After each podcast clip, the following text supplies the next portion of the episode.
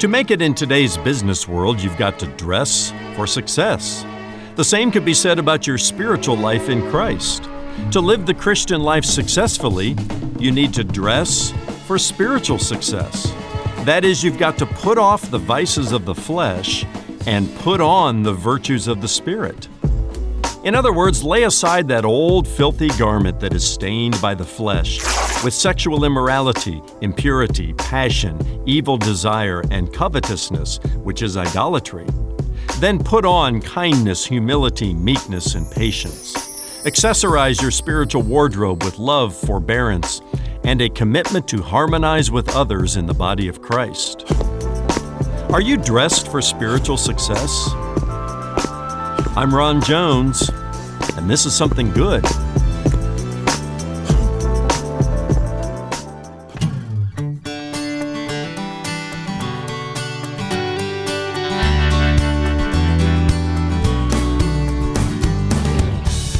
Are you dressed for spiritual success? Hello and welcome to this Thursday edition of Something Good with Dr. Ron Jones. I'm Brian Davis, always glad to have you with us. Well, before you can put on the garments that lead to spiritual success, you may have to take off a few things. Ron tells you all about this wardrobe change next as he continues his teaching series, Colossians Jesus is Greater Than. To listen anytime on demand, visit somethinggoodradio.org. That's somethinggoodradio.org. And stick around after today's message when Ron joins me to talk about an important new resource he wants to share with you. But first, let's join him as he shares his message Putting On Your New Self. When I was a senior in college at Purdue University, like a lot of seniors, I began my senior year setting my sights on uh, getting a job. And like a lot of universities, Purdue had a placement center. And what you did back then, and I suppose now, is your senior year, you get registered at the placement center. And corporations from all over the country and re- really around the world would come and, and interview uh, potential graduates. And uh, I remember beginning in my senior year, my parents helped me uh, get a, an interview suit. You know, that guys, that blue suit, that white shirt, and you had to have the red tie, the power tie, right? That's how you went into an interview back then.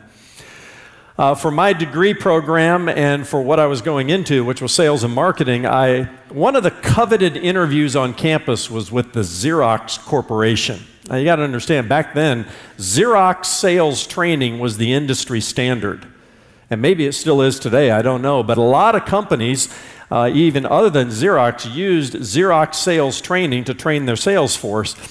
But Xerox was coming to campus, and I signed up and hoped to get an interview, and I got an interview with Xerox. I was so excited. The day before, though, I, I realized as I was getting ready for the interview, I hadn't taken my one white shirt to the dry cleaners to have it properly cleaned and pressed. Uh, it was laying over here in my laundry pile, and I didn't have an opportunity to take it to the dry cleaner. So I did what every you know, college student does. You grab it out of the pile there and you get the ironing board and you do this, right? It wasn't that dirty because I just used it the week before for another interview award for an hour or two, but you know, I did the ironing board thing. Showed up for my Xerox interview the next day. And the interview went well. In fact, at the end of the interview, the guy who came to campus uh, offered me a second interview, which meant going to their regional offices. And so I thought it went really well. We finished the interview. I shook his hand. Before he let go of my hand, though, he says, By the way, when you come to our regional offices, make sure you send your shirt to the dry cleaners and have it properly cleaned and pressed. I thought, well, yes, sir. Yes, sir. That's a very good point. I was dying on the inside. Because back then, and maybe even still now, the Xerox Corporation was one of those companies you dressed for success, right? Now, I know a lot of corporate, uh, you know, things that we wear in the business world has gone more casual. But back then, oh, you, you know, Xerox and IBM and companies like you dressed for success. And he was telling me when you come to the corporate offices, you make sure your shirt is properly pressed. Okay, I got the, I got the point. Well, this morning I don't want to talk to you about dressing for corporate success. I want to talk to you about dressing for spiritual success. Are you dressed for spiritual success? That's the question of the morning.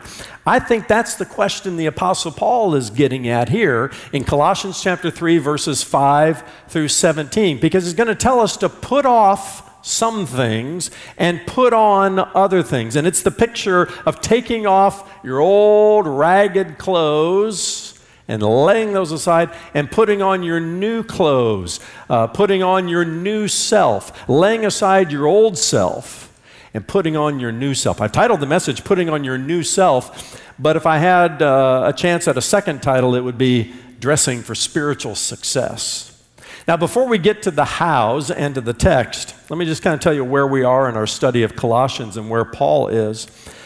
Pretty common to Paul's New Testament letters and to his writings is that he, he deals with his theology first. He lays out his doctrine in the first half of the book. And he's pretty much done that in, in the book of Colossians through chapter 3 and verse 4.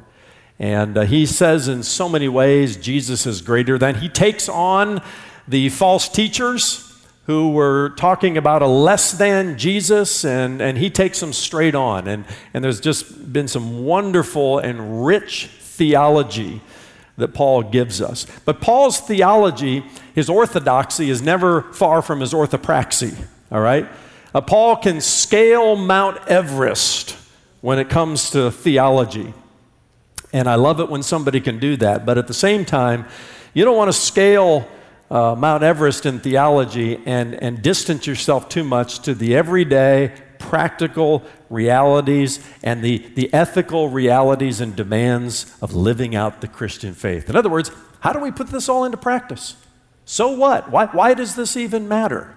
And beginning in verse 5 of chapter 3, Paul, Paul begins a discussion of how all this impacts our daily life. How we're getting down to the getting down, right? This isn't uh, the ivory tower anymore. This is real, uh, practical application of the good theology he's given us up to this point, including how we talked last week about um, our new identity in Christ. And uh, here, here come the implications to that. So, with that in mind, let's talk about now dressing for spiritual success.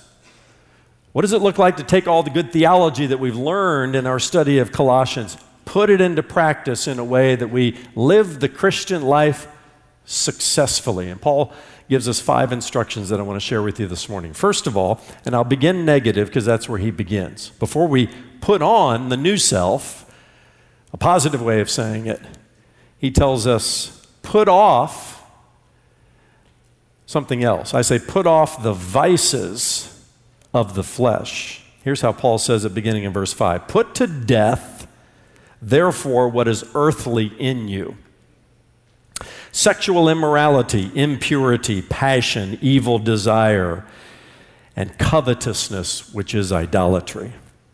He says, On account of these, the wrath of God is coming. In these, you too once walked when you were living in them. But now you must put them all away anger, wrath, malice, slander, and obscene talk from your mouth. Do not lie to one another, seeing that you have put off the old self with its practices. Again, I say, put off the vices of the flesh. Later, Paul's going to say, you know, lay these things aside, like you're laying aside an old, dirty old garment because now you need to dress for spiritual success and to put on some other things. Uh, he uses some stronger language, though, beginning in verse 5. He doesn't just say put it off or lay it aside. He says, put to death, therefore, what is earthly in you. And then he pulls no punches by talking about some of those earthly things that defined the old you and the old me sexual immorality, impurity, passion, evil desire, covetousness, idolatry. You know, not quite the dirty dozen, but boy, you get, you get a sense of the old self.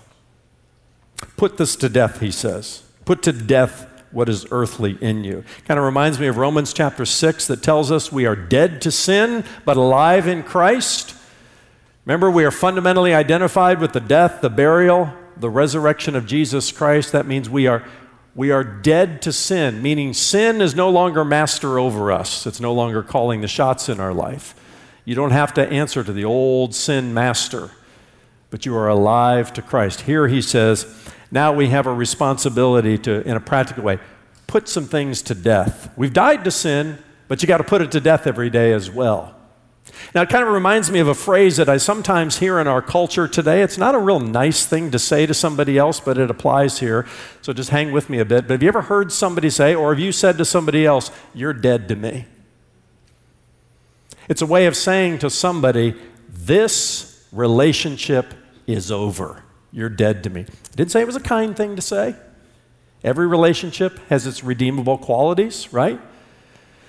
But I use that because I think that's kind of what Paul would say to us here. You need to say to your old self, maybe characterized by sexual immorality and impurity, all that is earthly in you, you need to say, You're dead to me.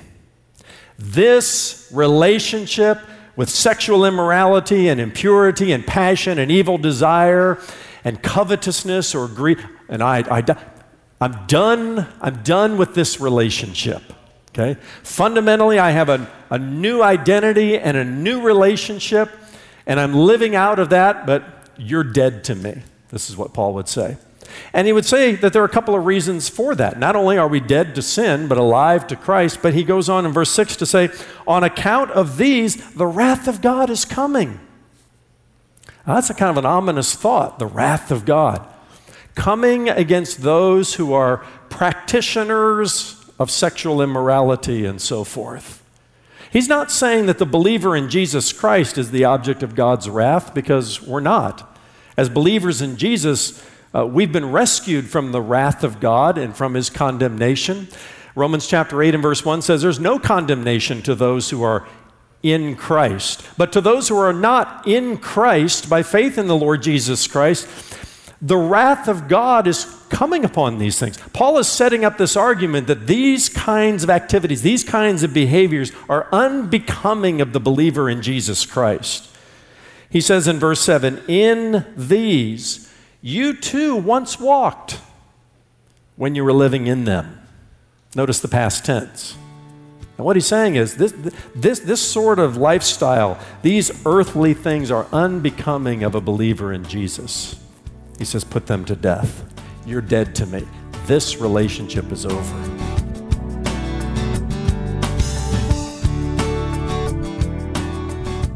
Still ahead, the second half of today's message with Dr. Ron Jones, lead pastor at Atlantic Shores Baptist Church in Virginia Beach, Virginia, and listen to Ron's messages on demand at somethinggoodradio.org. Again, that's somethinggoodradio.org. When you stop by, check out Something Good courses, where you'll find Starting Point, a disciple's first steps, a free online discipleship coaching experience created by Dr. Ron Jones. That's Starting Point, a disciple's first steps, where you'll discover what being a disciple of Christ is all about and learn how to help others grow in their faith. As believers in Christ, there are some things we are asked to put to death, and others we are asked to put away. Here's Ron with the rest of today's Something Good radio message, putting on your new self.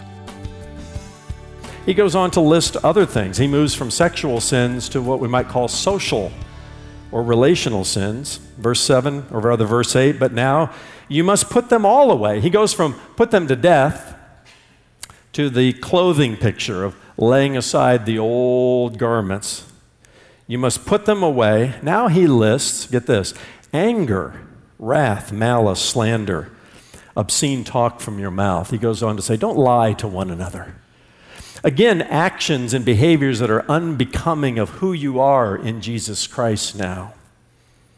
Uh, it's interesting in the list of sexual sins, uh, the word impurity is the Greek word porneia. where, where do you think we go with that in our culture today? Sexual immorality is rampant in our culture, just as it was in the first century. And new believers in Jesus Christ had to now pursue a life of purity, understanding, of course, that sex is a gift from God. It's a gift from God. He created us in His image, He made us male and female, and then He told us, be fruitful and multiply within the context of the marriage relationship, which He also created the institution of marriage which is defined biblically as one man with one woman for one lifetime. Any sexual expression outside of one man with one woman inside the context of the marriage relationship could be defined as sexual immorality. It's rampant in our culture today, but should not be named among you know, believers in Jesus Christ who are to pursue purity. Likewise, these, these social sins, even sins of the tongue, we don't get as shocked by these. I wonder why that is. He begins with anger and wrath. Uh, there are two Greek words in that language that can be translated anger, two kinds of anger, orge and thumos. Uh, orge is that uh, deep seated anger, that root of bitterness. You can never detect it on the outside, but it's been lingering there for days, maybe weeks, maybe even years. You've been holding a grudge against somebody and you're orge, you're angry. Thumos is that, you know, spark of, uh, of uh, loss of temper. You know, it's very visible. I always say I'd rather have somebody be thumos toward me than orge toward me. I, I, I can't detect the orge. Maybe through passive aggressive kinds of activities, you know, but it's never visible. He, he says anger and wrath. He goes on to malice, you know, that, uh, that, that intentional kind of getting back at you. Uh, then he talks about sins of the tongue, slander and obscene talk from your mouth. He says, don't lie to one another. We could go on to talk about you know, gossip and backbiting. You know what backbiting is? It's when you talk about somebody negatively behind their back. Come on now. Let's have a face to face conversation. And, and, what he's saying is, uh, uh, you know, this is all part of the old you. And it doesn't define who you are in Christ anymore. You got to lay that aside. You got to put that to death. You got to say, this relationship is over. I'm a new creation in Jesus Christ. 2 Corinthians 5 and verse 17 says, If any man is in Christ, he's a new creation. Old things are passed away, and all things have become new. Now, I know that's, you know, a process in the Christian life. We call that sanctification. There's one sense that we are sanctifi- sanctified, there's another sense in which we are being sanctified. And not one of us is perfect in this, but Paul is saying here if you want to dress for spiritual success, put on the new self. Not the improved you, but the brand new you in Jesus Christ. Uh, I remember uh, back when Catherine and I were dating.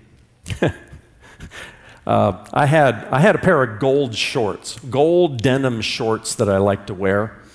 And this was back during the era, too, where tube socks were popular. You know, the ones that were kind of mid calf or just below the knee, the white socks with the, you know, the colored rings around them. You know, you put that with a good pair of tennis shoes and a nice shirt, and I'm, I'm ready to go out on a date, honey. And my wife, every time I showed up in those gold shorts, she just kind of looked at me like, you got to be kidding me. And we had this thing going on, especially during our time of engagement. She wanted me to get rid of them. I said, No, I really like these. I'm comfortable in them. And I probably wore them too often because I didn't have that you know, broad of a wardrobe. But when we got married, I went looking for my gold shorts one day and they were missing. I, I learned she had thrown them away. She had taken my precious gold shorts I felt so good in and those tube socks, and, and she, had, she had gotten rid of them. She put them to death somewhere. And that's what Paul's saying here. Put these things to death. Warren Wiersbe says these sins belong to the old life and have no place in our new life in Christ. And he's right. Now let's uh, go on to number two. If Paul says negatively, put off the vices of the flesh, positively, put on the virtues of the Spirit. Pick it up in verse 12 where he says, Put on then, as God's chosen ones, holy and beloved, compassionate hearts, kindness, humility, meekness, and patience, bearing with one another, and if anyone has a complaint against another, forgiving each other, as the Lord has forgiven you, so you also must forgive. And above all these, put on love, which binds everything together in perfect harmony. Don't you want that list to describe you more than the two previous lists? I, I, I certainly do. And don't you want the community of faith that we are a part of here at this church uh, for that, that list I just read to describe our community of faith, not, not, not the previous one. Of course, we all do. He, he says you're going to have to put to death these things and put off these things. Put off the, the vices of the flesh and put on the virtues of the Spirit. Really, what he's talking about here is an extreme spiritual makeover, right? We're dressing for spiritual success. And it has to do with the virtues of Jesus Christ uh, being true of us. Now, this, this list that we find in verses 12 uh, through 14 or so, which has you know, compassion and kindness and humility and meekness, patience, forgiveness, I see love in there, even harmony or unity. It kind of reminds me of another list that we find uh, known as the fruit of the Spirit in Galatians chapter 5. You know, love, joy, peace, patience, kindness, gentleness, faithfulness, self control. It's known as the fruit of the Spirit in Scripture. It's the byproduct of living in the Spirit, of walking in the Spirit, of, uh, of uh, keeping in step with the Spirit of God. Because here's the reality, friends. We, we can say, okay, put off the vices of the flesh, put on the virtues of the Spirit. Here's the hard part. How, how you doing with that?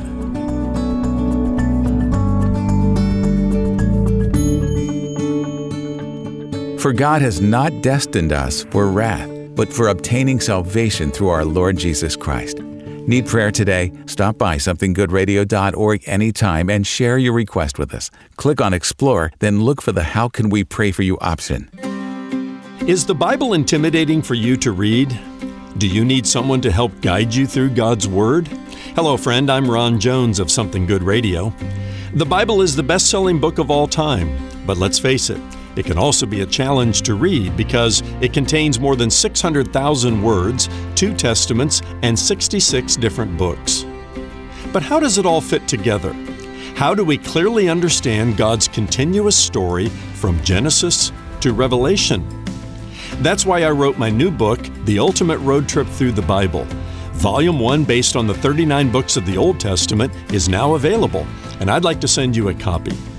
Here's Brian with details.